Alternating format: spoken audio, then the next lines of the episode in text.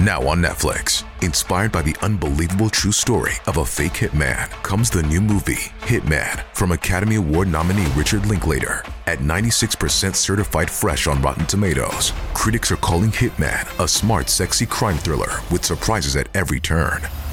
Starring Glen Powell and Adria Arjona. Hitman. Now playing on Netflix and in select theaters. Rated R. We took it all. We brought them to our land. An endless night, ember hot and icy cold. The rage of the earth. We made this curse. Carved it in the blood on our backs. We did not see. We could not, but she did. And in the end, What will I become? Senua's Saga. Hellblade 2. Play it now with Game Pass. What Was That Like contains adult language and content and is not intended for all audiences. Listener discretion is advised.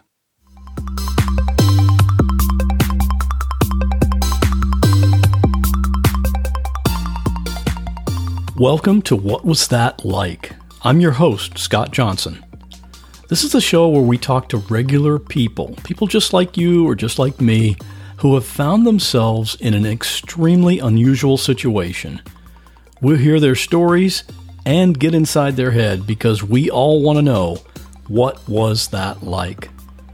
More information about each episode at whatwasthatlike.com. Here we go.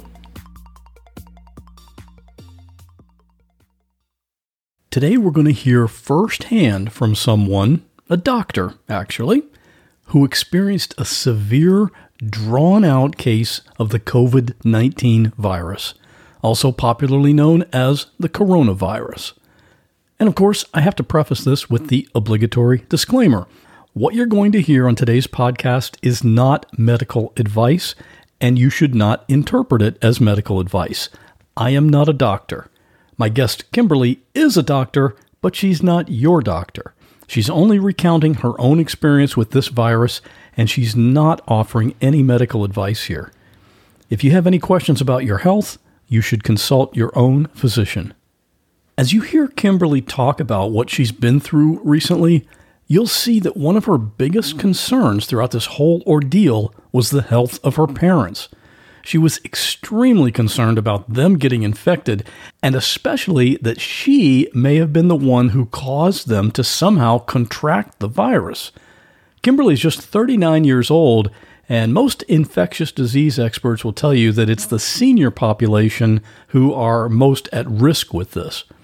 So I decided to get some input from one of those seniors. Hello, my name's Karen. I'm 77 years old and I'm Scott's mom. Yep, that's my mom. I'm an optimist, and I inherited that from her. She lives about five minutes from me in a condo that she and my dad bought about three and a half years ago. They moved in and were only there about three days before my dad went in the hospital and passed away shortly after that. So she lives there alone, and we see her pretty regularly. But now we have this virus situation, and we all have to stay home. What does she do all day? Well, she stays pretty busy. I like to start my day by taking a walk. And when I get back home, I sometimes have a list of things that I want to accomplish during the day. Sometimes I do them, sometimes I don't. I'm retired, so I can do what I want. Did I mention she stays busy? I can mop the floors and dust, or um, I can get on my computer and play games. Um, I can call a friend, I can encourage them, and I get phone calls. I can do jigsaw puzzles on my computer. I can play games on my phone. I'm catching up on my uh, on my reading. But wait, there's more. Reading my Bible through this year in chronological order, and I'm taking Bible courses on BBN. I do laundry. Sunday we have lunch together. I have lunch together with family on Zoom. I do the ladies' Bible study on Tuesday night on Zoom. I do another ladies' Bible study on Wednesday night on Zoom. And Saturday morning, I do Weight Watchers on Zoom. Holy cow, my mom is retired and she's busier than I am. I don't do all that every day. At this point, she understands the importance of staying home. But there was this one time a couple of weeks ago. One day on my way home from my from a doctor's appointment, I thought that I would just stop by a couple of places because I just needed a few things. I went in two stores, got what I wanted, and came home. And my mistake was in telling my family what I had done. That was a biggie. I should never have told them what I did because now I can't go out of the house. So, yeah, she understands that now. And in fact, her concern now is that other seniors will understand it too. I'm concerned for people my age. We have more health issues than the younger people. I just think that people my age should be really careful. That's probably my most concern. I know of a few people that have it, but they're not my family. They're just friends from a long time ago. Hearing this from my own mom gave me a good context to frame my conversation with Kimberly. Her experience with COVID 19 has been pretty serious, and she had the added stress of worrying about her parents as well as her husband and their young daughter. She kept a log of what happened each day, and I'll have a link to that in the show notes for this episode at whatwasthatlike.com slash 48. This whole situation is pretty difficult in different ways for different people. If you or a loved one is dealing with this now, I hope this helps. Throughout this ordeal, did you ever have a moment of fear that you wouldn't survive? I did. I did. Um, it, it, it's happened a couple of times, and um, it was very scary. What was happening at the time? I know we're going to go through your symptoms and and what you you know what you experienced, but what was happening at the time that caused you to have that thought? Well, I I've never had. Um, I think I had childhood asthma. I mean, I think that was probably just something that a doctor said because I was um, not a particularly sporty child, and when I tried to play sports, I couldn't breathe well. um, but um, I, I've I've never had, um, fortunately, the experience of an asthma or t- attack or anything like that. So the sensation of uh, what I recently felt, having a belt pulled tightly around your rib cage, um, and and the sense that, and not the sense, actually the feeling that your larynx and your I mean, everything is tightening and closing in on you, and you don't know how far that restriction is going to go. And you're feeling yourself tr- forcing air into your lungs, and also the idea that oh, you you have to exhale which is also not easy. Those moments, when those intense moments occurred, I did fear that things were going downhill. I'm just hearing you describe it. I'm getting a little bit of a panicky feeling myself. I am uh, man, you know when you can't get your breath, it's man, it's uh there's nothing more important at that at that time. Right, and, and I think, and you can also add probably since I would uh, have likely been watching the news when the, these things have, were happening, hearing stories and stories of thousands of people dying from this um, did not help. Yeah, there's already a level of anxiety.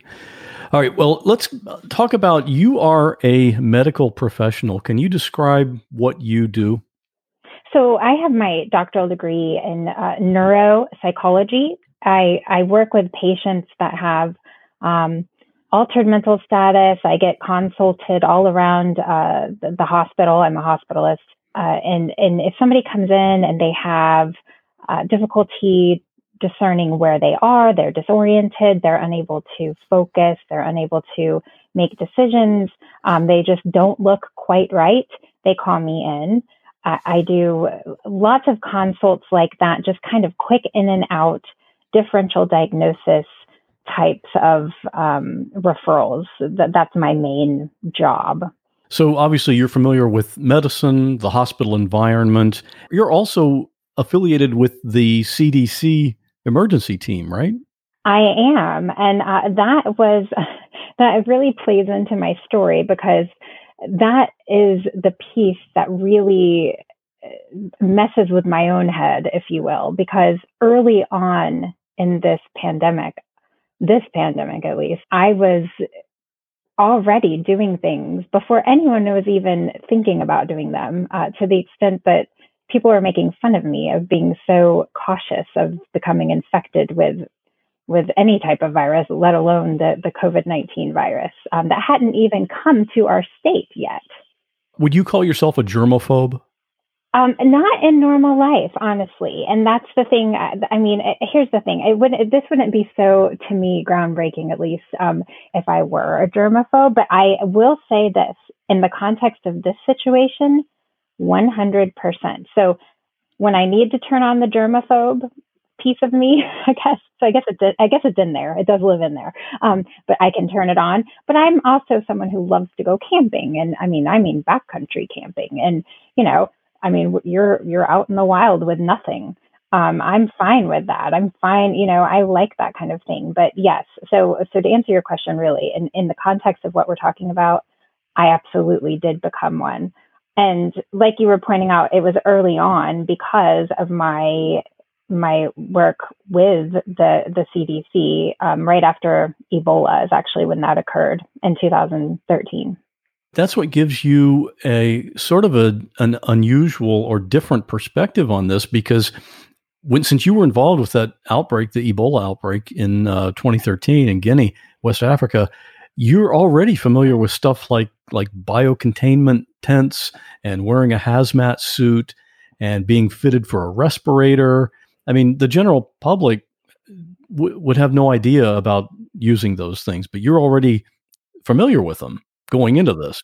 Yes, and I and the reason why that is such a it's it's it stands out so much to me is because I am a sheltered person who I mean I've never never seen anything like that. I never expected to be doing that kind of thing or being around that kind of thing even within my field um, of practice. But when I the first time I saw, I will never forget it. I saw those tents go up, and I thought, "Is this like what is that? what, what is that tent outside of the emergency department?" Um, and then I remember getting this message that I had to go be fitted for an elastomeric respirator.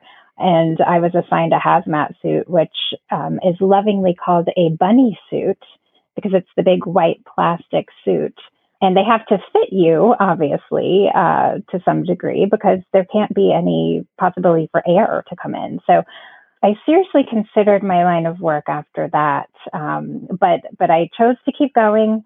We made it through. Um, fortunately, I, I mean, it sounds super cool. I, I would not say I was doing any type of frontline work really at the end of the day with that, but I did get involved after that with the CDC, and I became part of their emergency uh, preparedness team, which involves taking calls um, weekly. They're just um, group calls, and and it's discussing prevalence rates of things going on around the world. You know, what are we seeing? What types of infections are popping up? Is is this something we need to be concerned about? So I kind of had an in, if you will, that this thing was not going to be the typical flu season or you know something that we wouldn't remember. And you were aware of this before. Like like right now as we're talking it's not at all unusual for people to be aware. And if you go out in public you see people wearing masks and they're wearing gloves and they're distancing themselves and everything. But you were aware of that and starting to do those things but well before the public was even even aware anything was going to happen. Yeah can you i'd like to mm-hmm. i'd like for you to describe your sort of disinfecting process or what you would do, especially at home, to try to avoid some type of in- infection coming in? I have been following the outbreak in Wuhan since January um, on these calls. In late February, the director of the CDC got on the call, which never happens, and had really upped the urgency and tone of these calls and eventually told us that he had sat down with his family and had this conversation about how there was going to be a significant disruption to their lives, meaning social isolation was likely going to occur. They talked about teleeducation, telehealth services, you know, really trying to keep certain institutions in place, but not in the public sector. That is when I decided, okay, I'm applying these infectious uh, con- control methods now because from what I'm hearing in Wuhan and the risk factors, I have two of the dearest people in my life, my parents, who are at high risk of this, of having severe complications, if not death. Um, and I, I, I, feared certain death for my father if he were to contract the virus um, because he meets every criteria for the serious underlying health condition. So I um, I would say probably beginning in late February, certainly probably in the first week into March, I became the germaphobe um, to, who you're referring to. So uh, here's some things I did. I used blue painter's tape. I carried it around with me, and I measured exactly 6.5 feet from my chair or my position in the room to where my patient would be evaluated. And if for some reason the exam room was not big enough to complement that new rule of mine, I refused to uh, do any evaluations there. So um, no one was able to cross uh, cross uh, their their part uh, of the line, and I stayed on my. So there were, there were two different lines, obviously, and I said it was for their safety and mine, which was true. So this was going on right at the beginning of March. I wouldn't even walk in hallways where someone else was walking or even appearing to think about walking. I would stop in the middle of my walk and act like I had a call coming in. I mean, I felt silly, but I was really concerned. I began sanitizing everything, any surface where you know this virus could have have landed, and particularly anything metal or cold. Anything around me, anything that the bathrooms, you know, almost 200 feet away from me, I'd go and do their door handles. Um, I, at the desktops, keyboards, landline phone receivers, my cell phone, thermostat buttons, my dictation microphone, the faucets in the bathroom. And when I say sanitized, I'm not talking about the typical spray you can buy at the grocery store. I was using hospital grade CaviWipes, um, which I mean, they're EPA registered, efficacy studied as a product that we use in the ORs. And, it, and even on there, you know, coronavirus has existed for many years. It's, it's a group of, of, of viruses. But because COVID 19 falls within that category, right on the product, it says that it can uh, reduce human coronavirus by 99.9% on hard surfaces. So that made me feel good.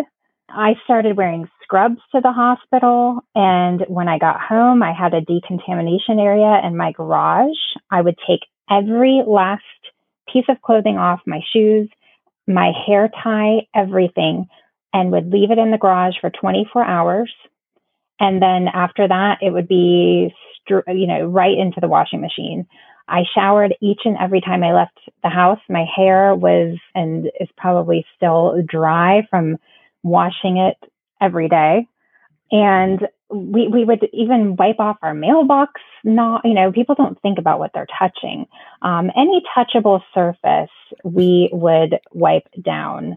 My husband was wearing a mask and gloves to the grocery store.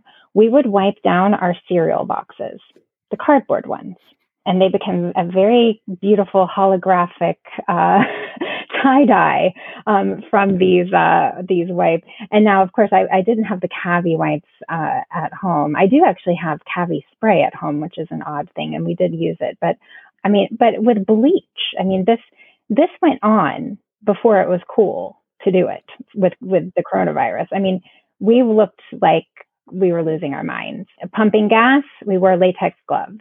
Um, we wore latex gloves to receive mail. We would not touch our mail for 48 hours. We would not touch Amazon packages for 48 hours. Um, and even after that, we would wipe them down. And we were trying to make every, apply every preventative measure we could, really with the idea of keeping my parents alive. I, I hadn't even let them w- leave their home for two weeks before I started doing that, even. Did they object to that at all? my father, who is a Vietnam veteran, and um, and the, the cool, like, kind of badass. I apologize for the word, but the badass kind. You know, I mean, he deserves to be able to do whatever in the world he wants to do. He, um, well, I have to say, any Vietnam veteran, any veteran, it, it would be would qualify for that term. I should say. I love I love my veterans, but he is not one to receive direction well, particularly if it impedes upon his freedom, which he has fought for. And, um, you know, it took a few times, but I think he could tell that this was not a flexible option. I kind of coined the term that they were voluntold uh, that they would begin their home isolation and they they have and they uh, they still are uh, now f- at least 45 days into this. Were you aware of any exposure that you had to this? Or do you know how you may have gotten it?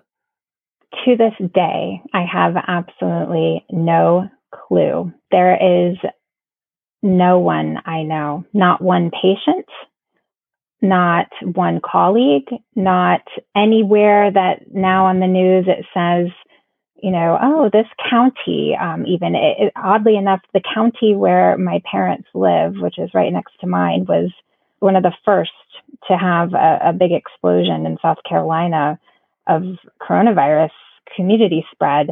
Um, and we don't go there. I mean, we don't, I mean, we don't, it's not our, first of all, we don't go out. We have a child, a, a young child. we, we really have no life. Um, and so, um, I mean, when you but, go out, to Chuck E. Cheese or something. When right? I, we don't even do that, to be honest. Um, we're, we're hell, we're pescatarians. We don't, we're, we're, picky about our food. I mean, we're when I th- when I was thinking about going out when I just said that to you, I was thinking about where do I stop to pump gas and where do we get our groceries. that's what I mean. So we don't even pump gas or get our groceries there, and that's all we do besides work. So I I have no. So I have no clue. I have absolutely no clue. What can I say? When I plan a week of meals, I like to have some variety. And with hundreds of meals to choose from, Cook Unity has that part covered. Go to cookunity.com slash what or enter code WHAT before checkout to get 50% off your first week. Not too long ago, I tried the cauliflower and chickpea coconut curry. I love curry anyway, but even if you're not normally a fan, you should try this one. It's one of the dishes prepared by chef Michelle Bernstein here in Florida. She has a couple of restaurants here, and she's also a judge on the TV show Chopped, so you may have already seen her. But aside from the taste, it's the convenience. Because let's face it, even if I knew how to cook, I don't have time. These meals are delivered fully cooked. So when mealtime rolls around, I pick out what I feel like eating, and within just a few minutes, it's ready. No prep and no cleanup.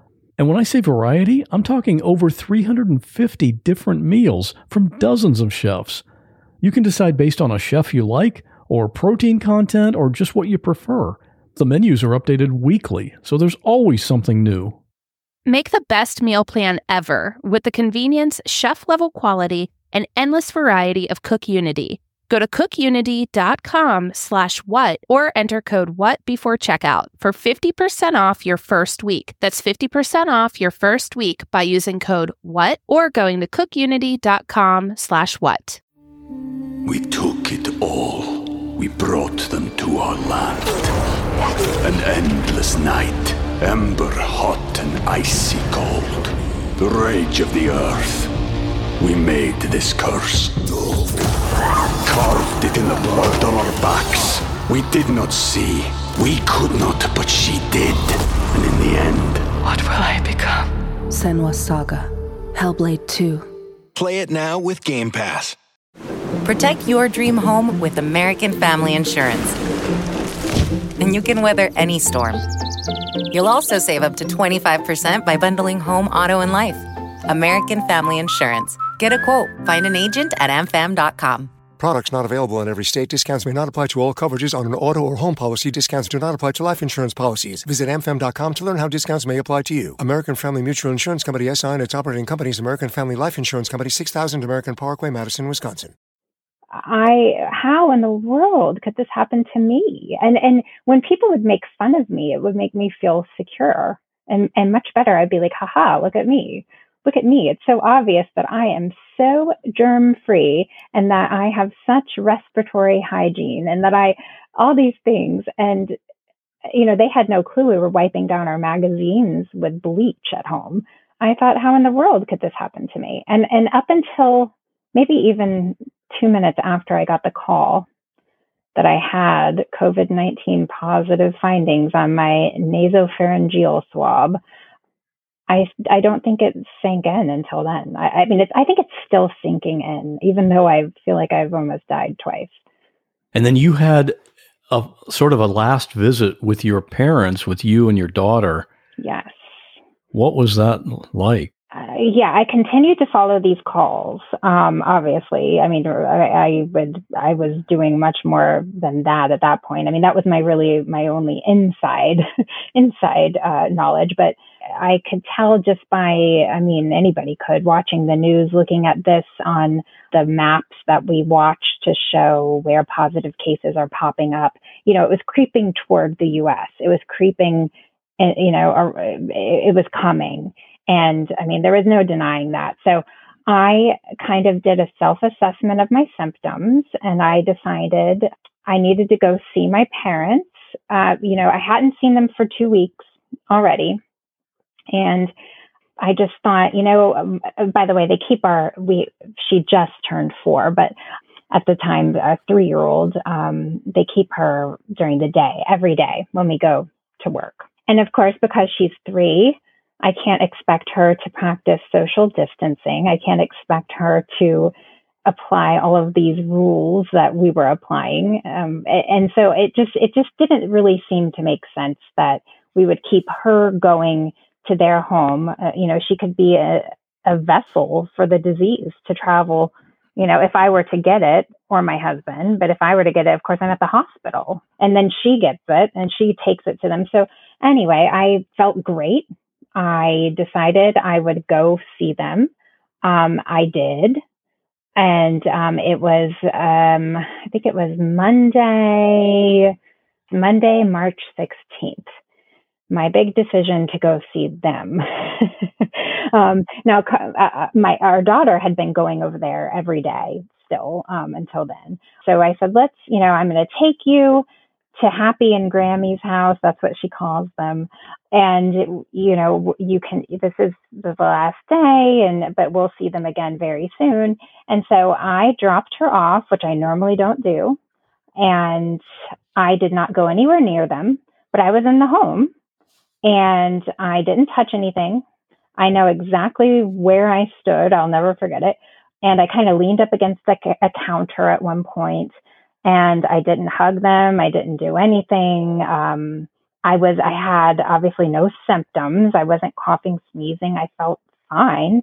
When I left, I even said, I said, Mom, you have to promise me the area where I was, I need you to wipe it down with Clorox wipes just in case. Because when anyone talks, we have respiratory droplets. Okay. I mean, I, it seemed ridiculous, but she did. She did it. And then that was it.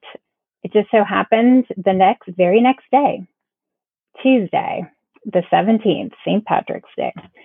that was my day one of COVID 19 symptoms. Tuesday, March 17, day one. Yes, day okay. one. And what were your symptoms? Um, and it was first thing in the morning. I woke up and I had a sore throat.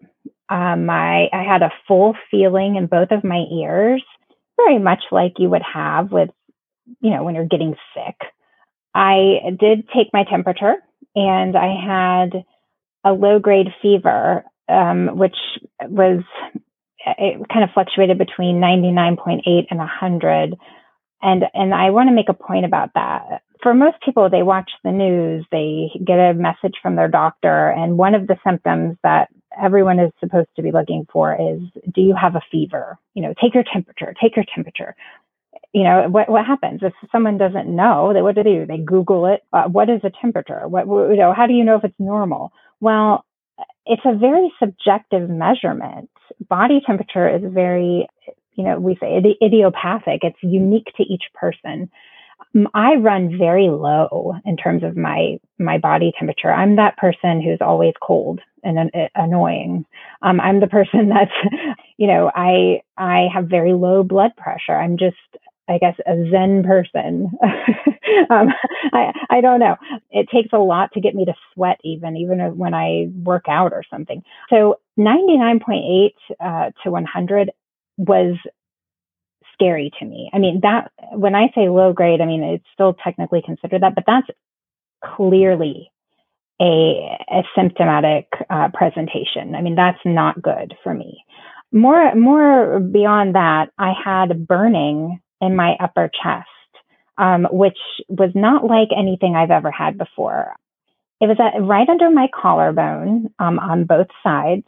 And every time I would uh, respirate, I mean, every time I would take a deep breath, that burning, it would, it was like giving fuel to a fire, if you will. Like if you blew on some hot coals and you saw them light up, that is the, the visual I get. Would you compare it to heartburn, or how is it similar to that, if at all? I so heartburn for me is more centralized. Um, I, I've had heartburn, kind of travels up and down. This traveled laterally. It, it went it went all the way across the top of my chest and was not centralized at all. It wasn't deep. It was very um, much uh, almost like just right under the skin. And the heartburn seems to persist at the same, for me at least, level of intensity. Um, and it's just there. There's nothing you can do to make it better. It just, ugh, what did I eat? I bet, you know, I better sit up or take one of those pills. This was clearly exacerbated by respirations, clearly something that was to do with breathing. And of course, I thought I was being psychosomatic because I can't now that is a term I identify with. Not necessarily the germaphobe at my baseline, but I am the person who reads the back of the pill bottle and I will have every one of those symptoms that I read. um, and and not only do I know this, everyone who knows me well knows that is true. I mean, it is almost ridiculous and and and here's the thing: psychosomatic people. It's I mean, it's a real thing. I mean, you people can have conversions of blindness. I mean, it's just one of those annoying things about me. So I thought, are you kidding me? Oh yeah, sure. You're having burning in your chest with respirations. I mean, I was so mad at myself for being so ridiculous. So I did nothing. I really thought I was, now here's the thing. I also did not go see any patients. I stayed home. So I, in the back of my head, I thought, eh, this is weird. You know, that with the fever was very odd. The, uh, but, but, you know, I, I still, I wanted to see what was going on. So the next day, Wednesday, the 18th, which was day two, I ended up calling my doctor and I, I decided to get a test. Um, it, it, you know, this had not gone away. I couldn't distract myself and feel better. um, so I went. Um, and here's the thing I, I want to clarify this too. I, at that point, particularly, you know, the 18th of March, it was very difficult to get a test. We didn't have tests uh, many at least. Um, the reason why I was able to get the test and also get such a quick turnaround is because of my role as a hospitalist and that I have a frontline job where I see a lot of patients. And so it was a different way of processing the test. My test was sent directly to DHEC versus a private lab. Um, and so that kind of speaks to, to how why why that that happened so quickly for me, which I'm thankful for. So I went and did that. Can you describe what is the testing process actually like? Sure. So I, I, think I was watching one of those press conferences with the president who um, had had said something about it's not a pleasant experience, and I thought you are right. It is not a pleasant experience, and uh, you know, and it's it's a nasopharyngeal swab. And you know, I would encourage anyone who's not familiar with with that to just Google that term, and you'll see um, how far back this Q-tip looking thing, which is longer than a Q-tip, add like 20 of those uh, glue them glue them together end by end. Maybe not twenty, but but certainly uh, ten, maybe. And it goes way, you know, goes through. So it goes through your nose. I should, I guess, I should explain. So they take that and they they insert it into one pick one, a nostril, um, and it goes back um, to get a good swab of your mucous membranes deep back um, in the nasopharyngeal region. So, I mean, it's it's almost like under your eye. I mean, it's horrible, but yeah, it's it's just not a pleasant feeling, and it's just counterintuitive to what you want happening to you, particularly when you're not feeling well. Um, you know, your brain is thinking that's not supposed to go in there, and okay, that's far enough. That's far enough. That's far enough. Um, we're gonna have the video of when you got the test. I know you have that video. We'll, I'll put that on the I'll put that on the website. But I know I could see that you were instinctively you were backing your head was backing up because they kept yeah. you know the person kept pushing it further and further back. And and you're right. It was an instinctive thing. Yeah. Yeah, normally you don't stick long things into your nose. And so did it trigger something did it like like a gag response or just extreme discomfort? I think it's uh, literally, um, and I'm trying to actually think of what part of the brain I should be able to tell you this. I mean, I, would be, it would be multiple parts of the brain, but um, that that uh, go off, and it's like you don't really have. I mean, I obviously knew exactly what I was going to do. I even had made a comment to my husband. I think that's why he had the video ready um, of how horrible this was going to be, and it's not like it surprised me, but I think the process, you're just, it's just an intuitive retreat, you know, fight or flight response. It's my autonomic nervous system saying, uh uh-uh. uh so, yeah, that's what was happening. And of course, I don't know if the audio picks it up, but he's in the background saying, don't pull back, don't pull back. Uh, I'm thinking, oh, let's do it to you now. Yeah, easy for him to say, right? Yeah, exactly. Exactly. You didn't get the results that same day, though. No. Um, now, apparently, uh, it was that day that cases started to really pick up in South Carolina. So now, again, but we're still talking early on. I mean, I think there were maybe 20 cases the day before. And I believe the day that I got tested, it had doubled to like four. Well, uh, this isn't an exact double, but I think it was 48. I remember seeing that number. Um, and, and hopefully I'm not way off on that. But, but the reason why I'm saying it that is they had a six hour turnaround time for DHEC just before I got there. And then when I got, when I got there, they had said, yeah, more like 72 hours.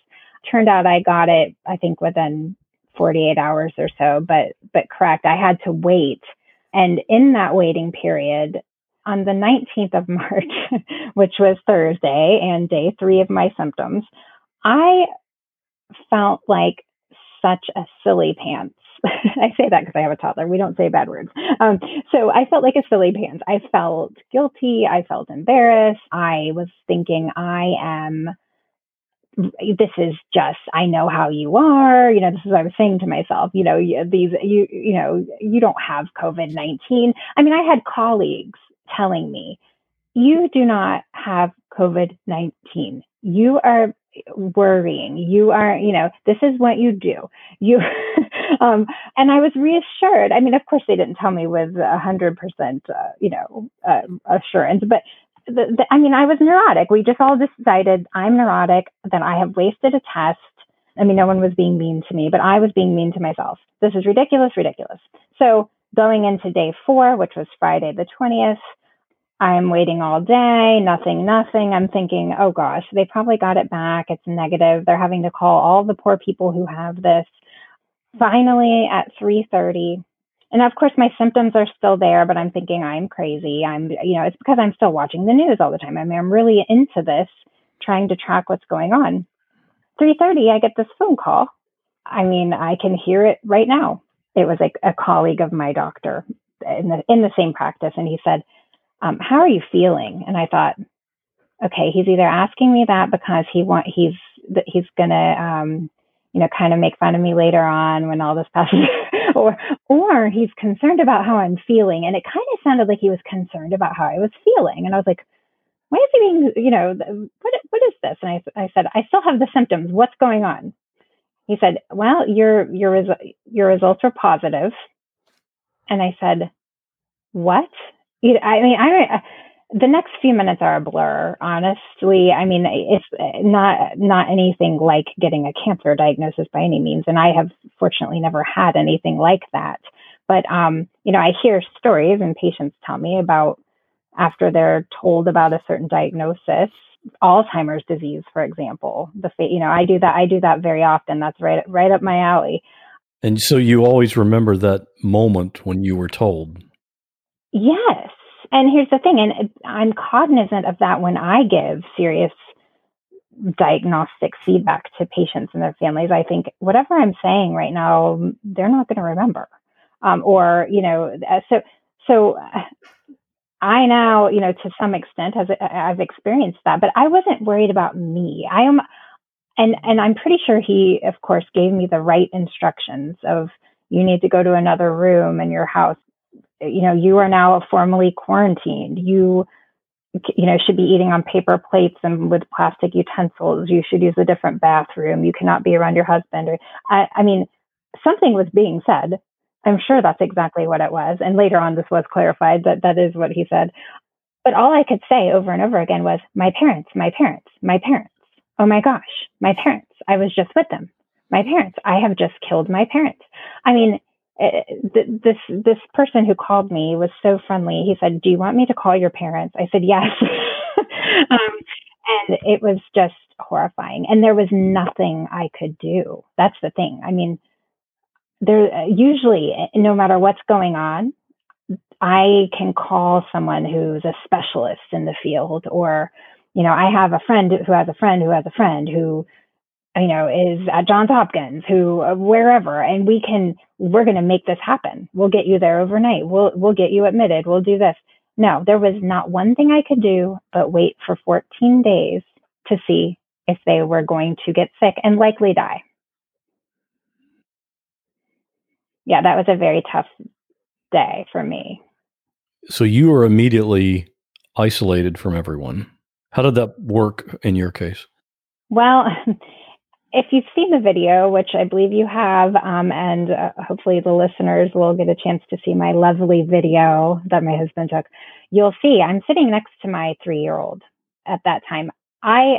You're talking about during the test. During the test. Right. Because you were, in, yeah, it was a drive through. You were in the car. Yeah. I was in the car. My husband was driving. We, I mean, she's a three-year-old.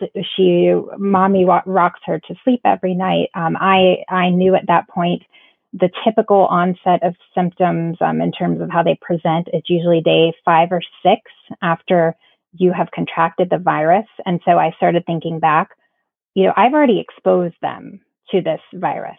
Now, here's the thing. The rule is that you should quarantine no matter what. We did attempt to do so. I will tell you, it became such a dramatic, horrible thing for the three year old. And I will also say, concurrent with my fever on day one, my husband and child also had fevers. And so they were, especially with, with toddlers and children, they can get very high fevers. She didn't. This is not a high fever, um, but but usually, um, what my pediatrician friends tell me, and her pediatrician, and what I have have come to know from just being a mom, you look at their behavior. I mean, you can have a child with a 101 temperature and or 102, and and you would never know it unless you took it. That's a good thing. And so she was not lethargic. She, I mean, she was actually happier than ever because mommy was around. So there was not a concern in that regard about them having it. We kind of assumed that we just had something else altogether as a family. But once I got diagnosed, I I assume, and I still do. And here's the thing: at this point, I pretty much I would bet a lot of money that I mean they certainly have developed the antibodies at this point. Um, so I, I mean they they have never become symptomatic. They I think that they are two examples of people who would be silent carriers and I think the just we had just so happened to take their fever because I was I mean sorry take their temperature because I wasn't feeling well and that is how we incidentally discovered that they had fevers. So we all agreed that they were exposed already. I mean this thing is so contagious, 10 times more contagious than the flu. For the ones who know safety isn't a catchphrase it's a culture, and the ones who help make sure everyone makes it home safe. For the safety minded who watch everyone's backs, Grainger offers supplies and solutions for every industry, as well as safety assessments and training to keep your facilities safe and your people safer. Call clickgrainger.com or just stop by. Grainger for the ones who get it done. Um, there was no way. So once we gave that a try and it was making things way worse for everyone, we did not follow that. Now, and I don't advise anyone else to do what I did. I'm just being honest. And thank goodness it worked out okay for us. But no, and here's the thing we have stayed in our home. We haven't left our home except for twice to go to the hospital. So we're certainly keeping anyone else who hasn't been exposed safe. But we knew it was in the home. We had already been exposed. So we did not go through the typical quarantine procedure within our own home. In some cases, it's just not possible. Or, and it, it really wasn't, like you said, it wasn't feasible. They've, they've already been exposed. And they already had fevers. Uh, yeah. Yeah. So do you think, are, are you of the feeling then that they just, each of them had a, a very mild case of it and recovered and yeah and and here's the thing not even mild asymptomatic other than the fever. Not one cough not one change in energy level nothing. You took the brunt of it for the family hey i i would do it a million times um, and i'm thankful for the way it turned out. And honestly um, it's funny your the name of your show what was that like? I almost feel like for this episode we need to change it to what is that like? Because i'm clearly much better. I would not have been able to formulate a full sentence even a, even a week ago. Um, I, I certainly would not have been able to be so talkative um, but um, without losing my my breath. But I know you've been you've been through the wringer for sure. Yeah. Yes. Can you just kind of take us through from that point? You've had what like 28 days of symptoms.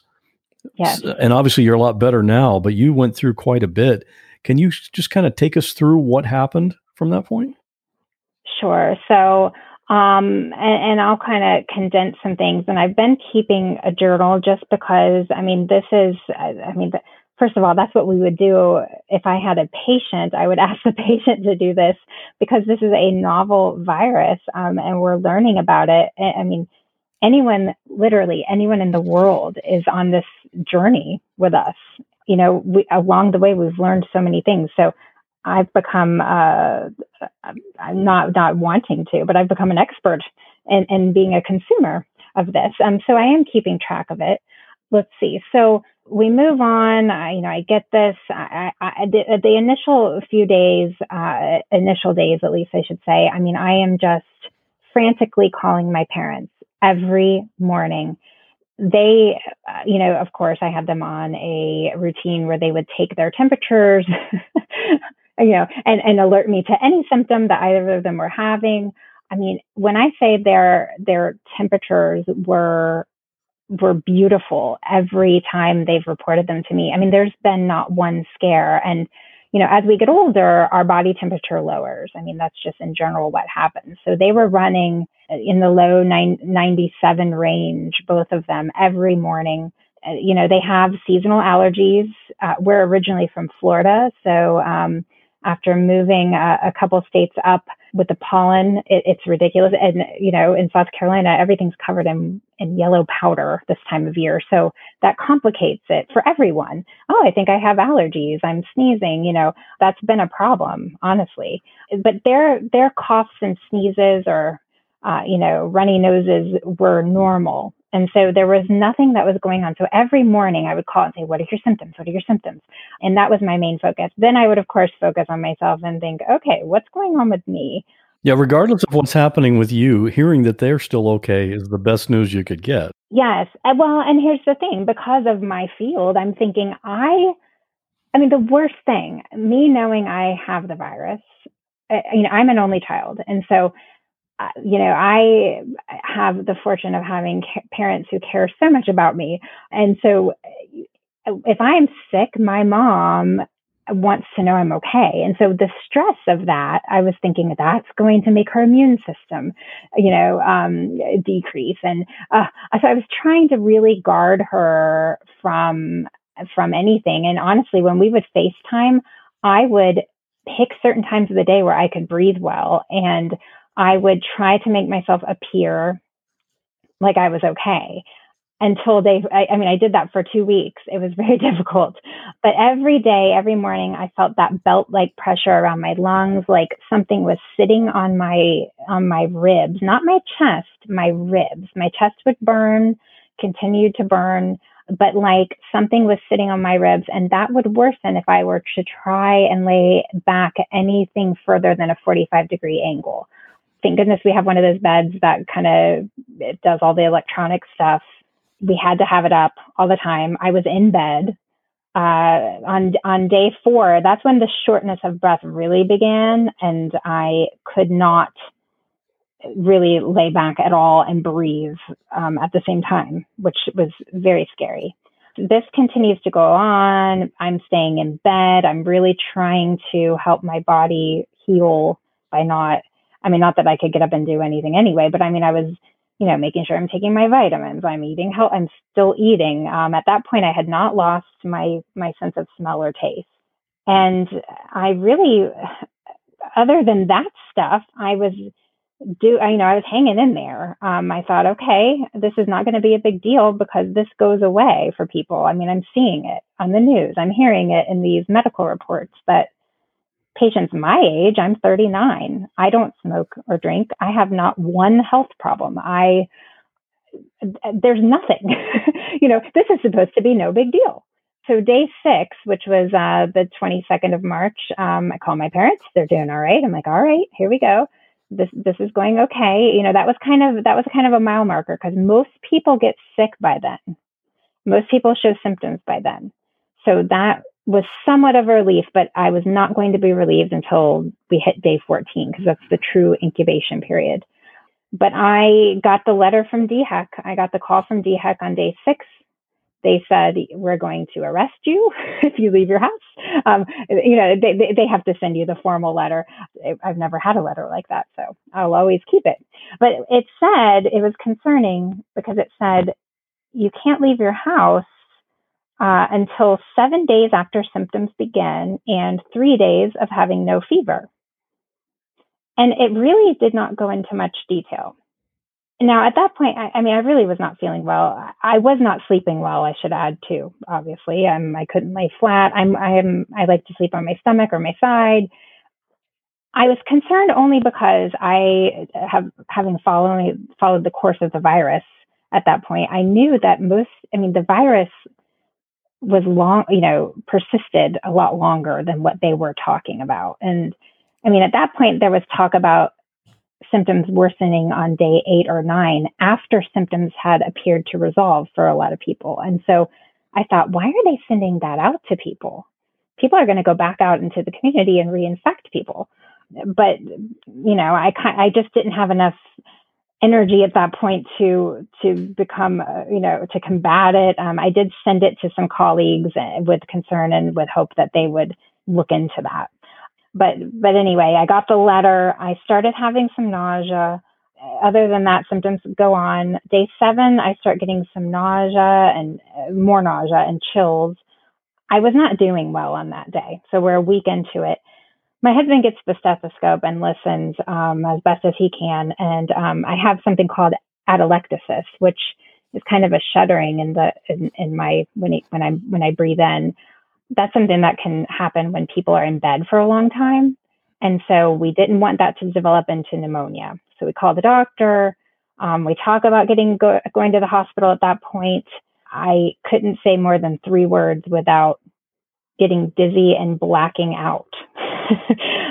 I mean, it, it's amazing to think about what your body does on a normal day compared to that amount of decompensation, three words was like a marathon.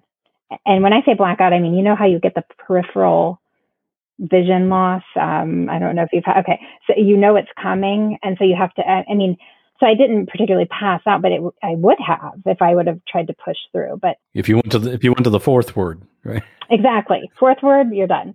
That's a, you know, I just, I find that amazing because I mean, you can say a whole sentence. It seems like it's zero effort at all. Right. But just a few words, and obviously you're pushing air, you know, forming the words, it's coming out your mouth. And it, so there is some effort, but we don't even think about it. But it's amazing that it could have that effect on you. Right, right. But even then, I, I, I thought there's no way this is going to be so bad for me. I mean, I, I, and at this, and I have to say too, I really did not want to go to the hospital because I was worried that my parents would worry. And I know that sounds, and here's the thing this is not good self care skills, by the way. Like, I'm, I do not do what I do. I couldn't live with the idea that they would know I'm in the hospital where you can have no visit. I mean, not that they would visit, but I mean, it, it, would just have been horrible. There's no one that they could call to even see if I'm still alive. I mean, it would have been horrible. So I'm trying to really push this thing and stay at home. I mean, I couldn't walk and talk at the same time at all. No talking when you're walking or standing upright. So I don't go to the hospital. The next day comes, the symptoms persist. Uh, the next day comes, symptoms persist. And that is uh, day nine where I start having almost, I mean, a mix between disorientation and hallucinations at night. And of course, this is really right up of my alley. Um, and I, so I'm assessing myself as this is happening sometimes. And I'm thinking, is this delirium? And it was scary. I mean, I was scared. I mean, it was scary stuff, misperceptions of things. And this is while you were sleeping? Like, were these dreams or were you awake when this was happening? That's the part that's that was so disturbing. They were not. I was having very vivid dreams, but this was happening it would start around nine o'clock at night, and I would not fall asleep until midnight. So it would be like you would think you would see something out of the corner of your eye, and you're like, oh gosh. But then you would look and you would see, like, you would misperceive. Uh, I'll give an example. One time I looked, I was rocking my three year old, and I looked down at her, and her eyes looked like they were 10 times bigger than they were. I mean, I can laugh about it now, but I'll tell you, when it happened, my heart started racing. And I knew it wasn't real when it was happening. And I thought, what is my brain doing? I mean, this is, it, it, they looked like the LOL surprise dolls um, eyes you see on TV. And it was just remarkable to be going through that. Um, and it would worsen as the night would go on. And then I would come out of it um, in the early morning hours. That started, and I was almost embarrassed to tell anyone um, because I had not heard of anything like that. That's not a symptom that you hear about for most right. people that have COVID 19. Right. But I will say now we are starting to hear about it. Yeah, we are starting to hear about it. Um, that this is a, a multi systemic traveler in the, in the body, this virus. And so it has been known now to affect people cognitively in, in, in multiple different ways. So um, but at, the, at, that point, I was really embarrassed that this was happening. And by the way, I did not have a high fever. I was not, it was not true delirium. It was not dreams per se. I have a, th- I think it's some, it was something called hypnopompic and hypnagogic hallucinations, which are two very long and nerdy terms, but th- that has since dissipated and gone away. So I don't have that anymore, but that did start at that point, which was not a nice thing to layer on top of everything else. When you when that happened, were you more scared at what you were perceiving, or were you intrigued uh, from a clinical point of view as a doctor? Yeah, I'd, I'd have to say the latter on that. Um, I was analyzing this process. I was discussing it with um, a select couple of colleagues um, who I trust very much. And we were kind of just processing it. You know, is this a dopaminergic process in the brain? You know, I would say, I would definitely say the latter. I mean, I, I was, it was kind of exciting to think about as long as this doesn't go overboard, I kind of have some insight into what patients experience when they are psychotic. Right. Yeah. It gives you a unique perspective into what they might be experiencing. Yeah. That's interesting. Absolutely. And I'll just kind of uh, summarize, it, go on here and just kind of um, get to the exciting parts of my timeline. Day, the next day, I go to the hospital. Uh, you know, now this is not the typical go to the hospital that we're all used to. You got to call ahead. You got to say, I'm one of these positive cases. Fortunately, I had the coveted N95 masks. I had a few of those.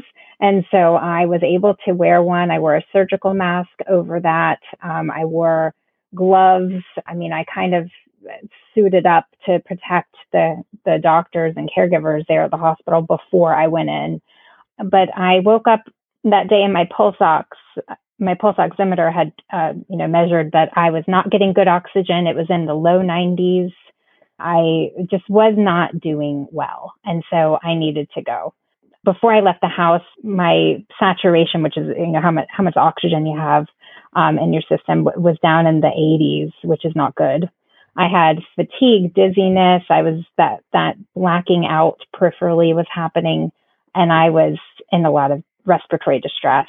So I got to the hospital and they did the chest x-ray. They did an EKG. They did a, a really good workup. They took my blood and I I stabilized. Um, you know, I it was it was kind of like an episode I had had all morning, and then once I got to the hospital and and got settled and the tests were being run, I kind of evened out um, and, and got back to my I guess my baseline on day 11, whatever that was.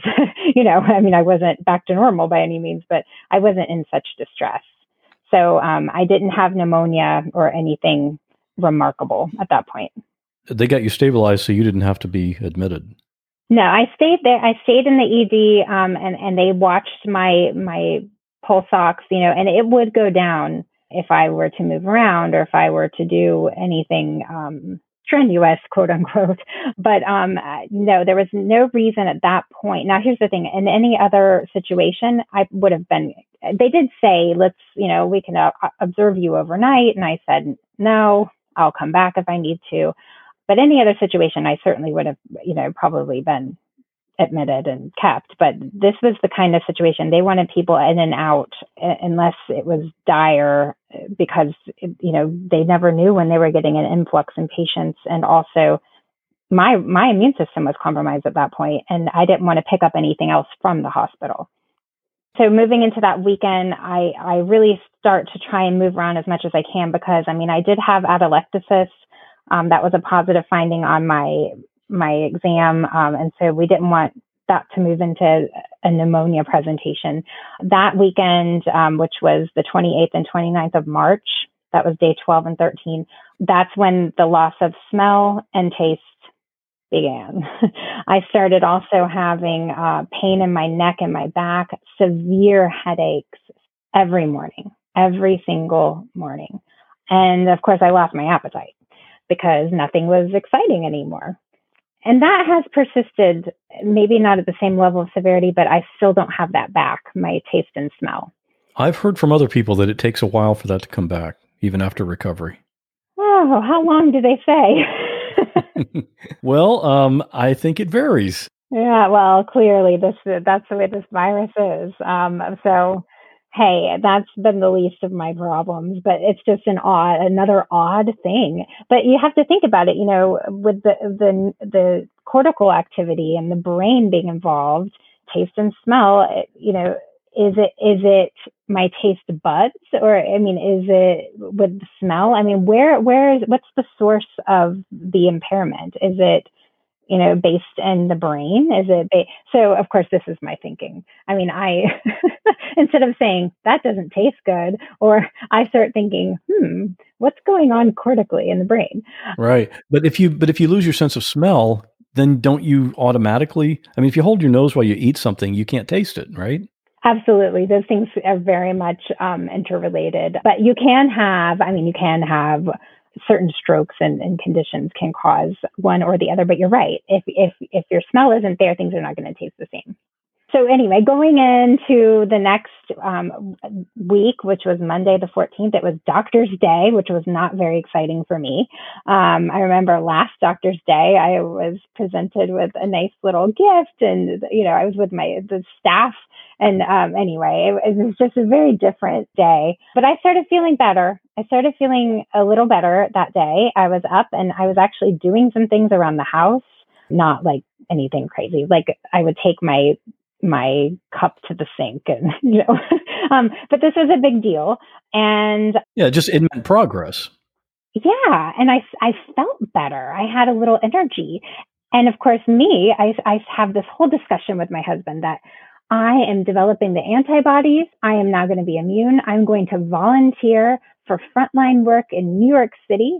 I am going to go to the hot zones. I'm going to be, I, you know, I, I'm so optimistic. I'm like just having these exciting plans and ideas because I, I'm starting to feel better, not because I was manic or anything. I mean, I just felt better. I slept well and I was able to, you know, I fell asleep easily. I, I didn't have any of those weird experiences. So things were going well. I, well, I, I did, I think in the middle of the night, I did have some odd dreams, but it wasn't like it was before. The next day I get up and my fever is the highest I've had. I think, oh, I, you know, did I overdo it? You know, I mean, I really wasn't doing anything crazy, but my limbs feel like, particularly my arms, that I have 500 pounds on each arm. It was the weirdest feeling. My headache is the worst it's ever been. I have pressure and heat behind my eyes. The, the pain in my neck and back is intense.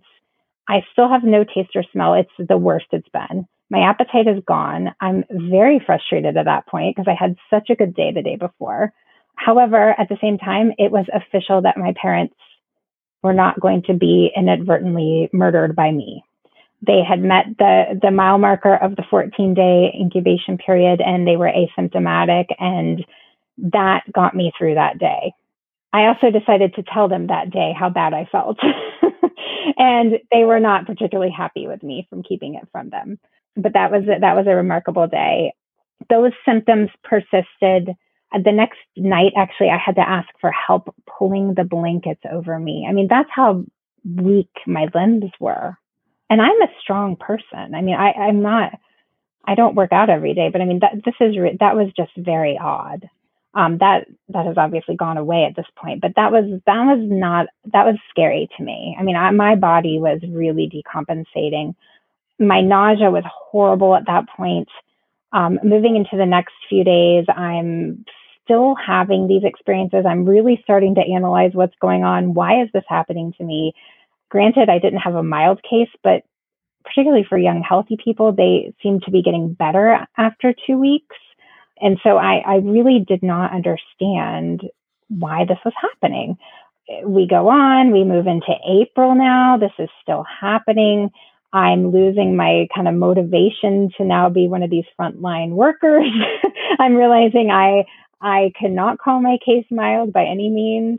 Um, and and that that started to turn into we get to April 4th, which was my daughter's fourth birthday, and I sang happy birthday twice. We did it over Zoom, one of those group calls, video calls, and I probably should have gone to the hospital that day, but I didn't. Um, I was had to go to bed. I could not breathe.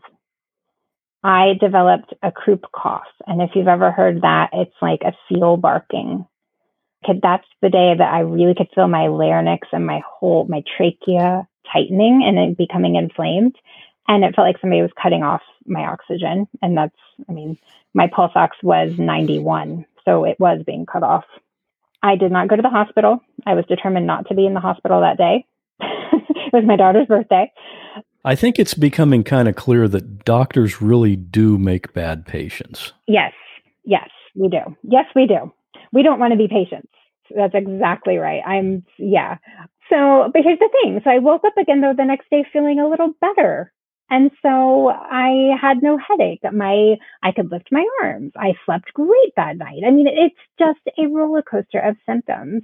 But then all of a sudden my husband comes over to me in the middle of the day and he sticks a thermometer in my mouth and my temperature is up over 100 again and I start to have body aches and here we go downhill. It's literally, if you picture yourself on a roller coaster that just goes up up and down, that's I was on it. And this was what uh was this like day 20? Day 20. Day 20. And then the next day was okay again. I mean, it just this went on and on um until let's fast forward to day uh 23, which was Wednesday the 8th and now I get a new symptom, which was this, or I had had it a little bit the night before. Now, this was a different type of belt around the chest. it was, and I actually could see it, and I still have this pressure, swelling, tightness right under my upper rib cage, my upper abdomen area, kind of where your first two ab muscles are, is protruding a bit. I'm a pretty thin person, so you can see this. It feels like someone has blown up an inner tube around that area, all the way around my back, about one inch below my sternum. And it's a horrible feeling. It's just not a good feeling. It's a lot, it's painful. It's more pain than shortness of breath. So I did go to the hospital again the next day because of that. Um, my fever continues. It, that day it was almost 102, which is not good for me. Previously, before the 8th, which was day 23, I started to be able to lay back a bit in bed and still breathe, which was exciting. But on day 23, I was right back up to like 80 degrees. I could not breathe. So that I was very, very frustrated. So I go back to the hospital. Yeah, and that was that we had spoken on I think Tuesday. yeah. And we were you and I were going to have this conversation for the podcast on Thursday. And then but I I think I had sent you an email or I sent you a text message and I didn't hear back and I thought, "Oh man, I wonder if something has happened." And then I got your text saying, "Yeah, I had to go back to the hospital." Yes. And do you remember how certain I was that I was fine? Yeah. We- oh, I know. You were saying, "Yeah, I'm over it now. I can talk about it now because I'm it's all done." But yes. And you were being so kind. You were saying if you need to take a break. I said, I'm not going to need a break. I'm really feeling better. And then I had to text you and say, I'm in the hospital. We'll need to reschedule. Yes. So there I was again, 93 pulse ox on the, pul- uh, on, I believe I sent you a picture. You can see the 93 in the background. But then it, it went back up to 100. I did get diagnosed uh, with costochondritis and pleuritis uh, which is essentially swelling, inflammation. It's from me forcing breaths for three over three weeks into my body and out of my body. And so some things are swollen and, and inflamed. The lining of my lungs, you know, I mean, it sounds scarier than, than it is, but it is painful. And so that was a good, honestly, of all the things it could be, I was happy to have that diagnosis. And so I was again discharged, but so I'm still dealing with that but but overall, I'm continuing to improve. As you can tell, my shortness of breath has has dissipated significantly. I certainly couldn't talk like this and walk around at the same time, but um, I'm talking a lot and fine. And in general, I'm feeling so much better. I do have the pain, but hey, after everything I just explained, I will take it. you had even after you got out of the hospital, you said there was a a um, a scary episode on Sunday morning, which would have been that was day 27. Can you describe that?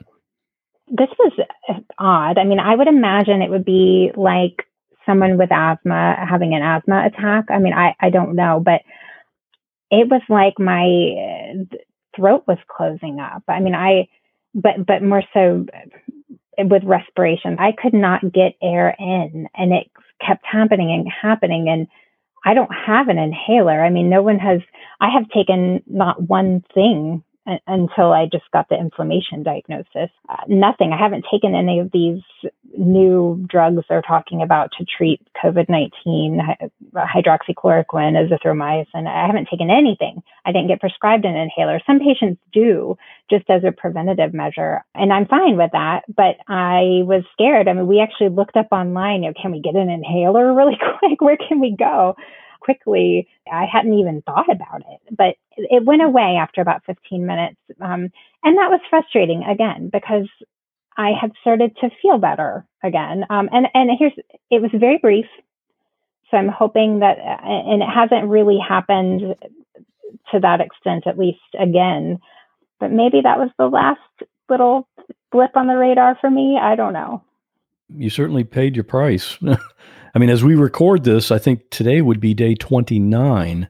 That is correct. And yeah, obviously you've been able to, you've told the story. We've been talking here for more than an hour and you sound like you're okay. I feel yeah, it's it's nice for me to see too. Thank you for that. I do. I feel I feel great. I'll probably pass out when we get off the phone. I'm just kidding.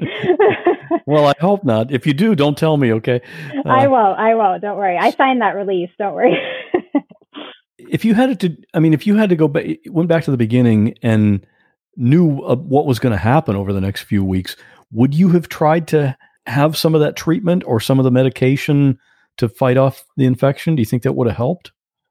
You know, I mean, I we could speculate about a lot. And here's the thing it has helped a lot of people. And I'm so happy to hear that. I'm very much a research based individual, both personally and professionally. Um, and you know, I don't, I, I just, I don't know that we have. I, well, I do know we don't, we don't have the data to support it yet. That any any uh, line of treatment or or therapy, vi, you know, antiviral therapy, and who knows, what if it would have made things worse? I mean, honestly, at the end of the day, I'm happy. There's so many people that have lost loved ones. There's so many people who have have perished themselves, and and I have to say, in a very painful, horrible manner.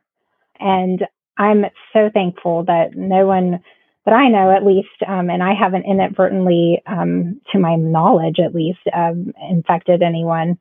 Certainly not my parents to the level that they would, you know, have shown symptoms and that I'm alive. So who knows? I mean, uh, there's clinical trials going on now for that, and, I, I'm very excited to see where, where we are, you know, and even two weeks from now and what we know about research and treatment. Right. Yeah, we're learning something every day. What are your thoughts on there's some of the suggestions like, you know, being circulated on the internet to boost the immune system like garlic, vitamins, exposure to sunlight. Do you have any opinion on those things? Oh yeah, those things are perfect to do. They totally work. No, um, I think we're all, um, you know, I uh, so many people have reached out to me and asked me these questions, and I think what people are looking for is hope, and that makes us feel safe. And just like when people would make fun of me for being so clean and so, you know, uh, sanitized, um, you know, that made me feel comfortable. And I think that's what those things are. Unfortunately, I don't, you know, when we it comes to true empirically validated scientific research, we do not have data that suggests that any of those new new methods or food groups or vitamins, um, none of that, unfortunately, I cannot support that it wards off coronavirus or, or any virus, um, you know, but we do know social distancing, washing your hands. I mean, those are things that we can do, at least for, for some people, um, that will mitigate the prevalence rates we're seeing. But what about, you know, some people might say, you know, look at Kimberly. She took all these precautions to stay clear and, and she still got infected. So what's, what's the point?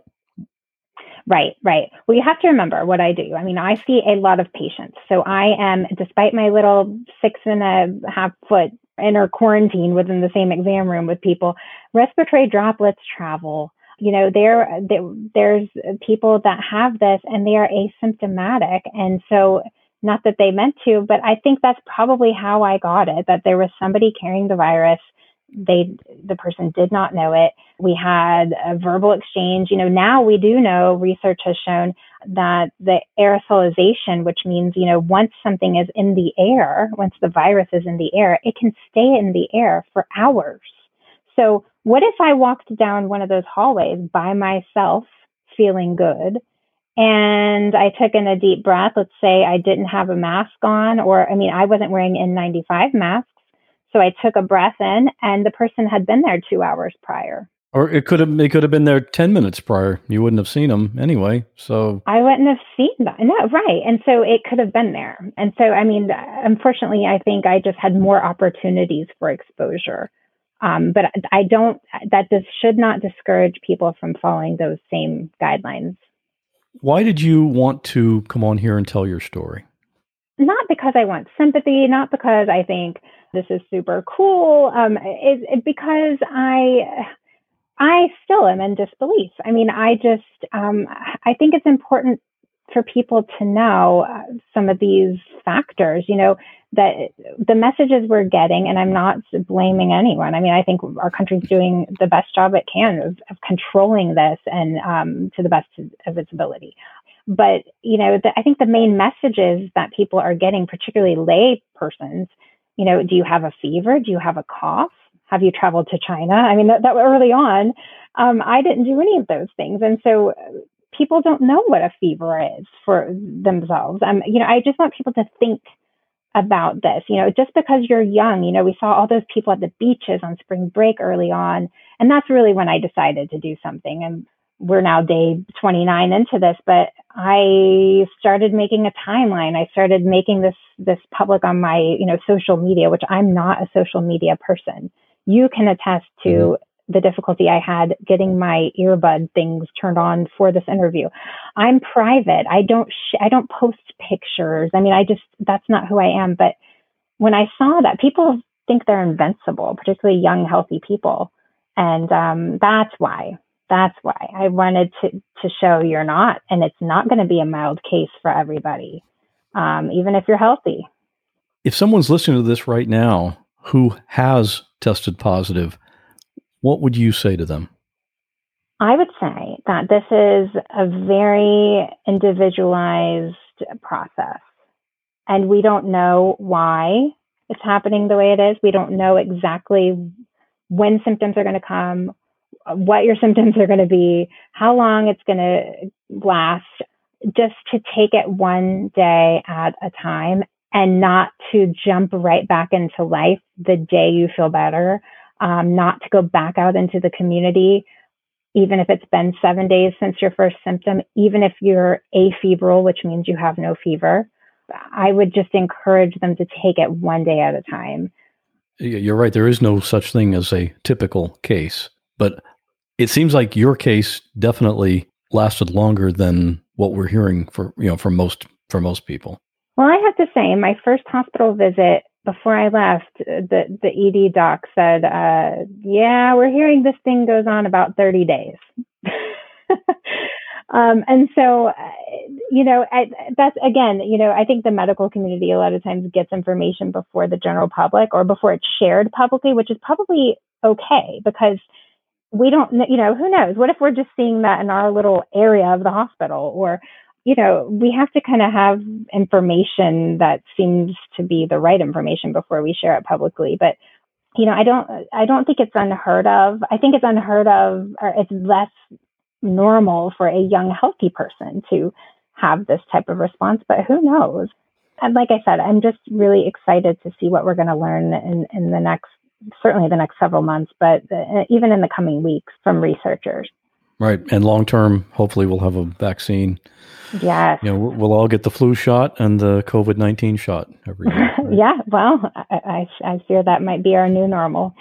Well, Kimberly, thanks for coming on. I appreciate that and certainly wish you to have a continued recovery and completely be symptom free. Thank you so much for letting me share my story, and I wish everyone good health. As I mentioned earlier, you can read Kimberly's article about her day to day symptoms. The link to that is in the show notes for this episode. And for an update on Kimberly, I spoke to her again about a week after we recorded that conversation, and she was still experiencing some symptoms that are keeping her from 100% recovery. Hopefully, by the time you hear this, she has actually fully recovered. And I wanted to mention a couple of other items. First, on this podcast, I typically decline to cover stories that are primarily medically related. I've done a few early on, but overall, I feel that most of them just aren't intriguing enough. Kimberly's story of going through the coronavirus infection I felt was different because it's something literally everyone in the world is aware of, and all of our lives are being affected by it right now. And by right now, I'm talking about April of 2020.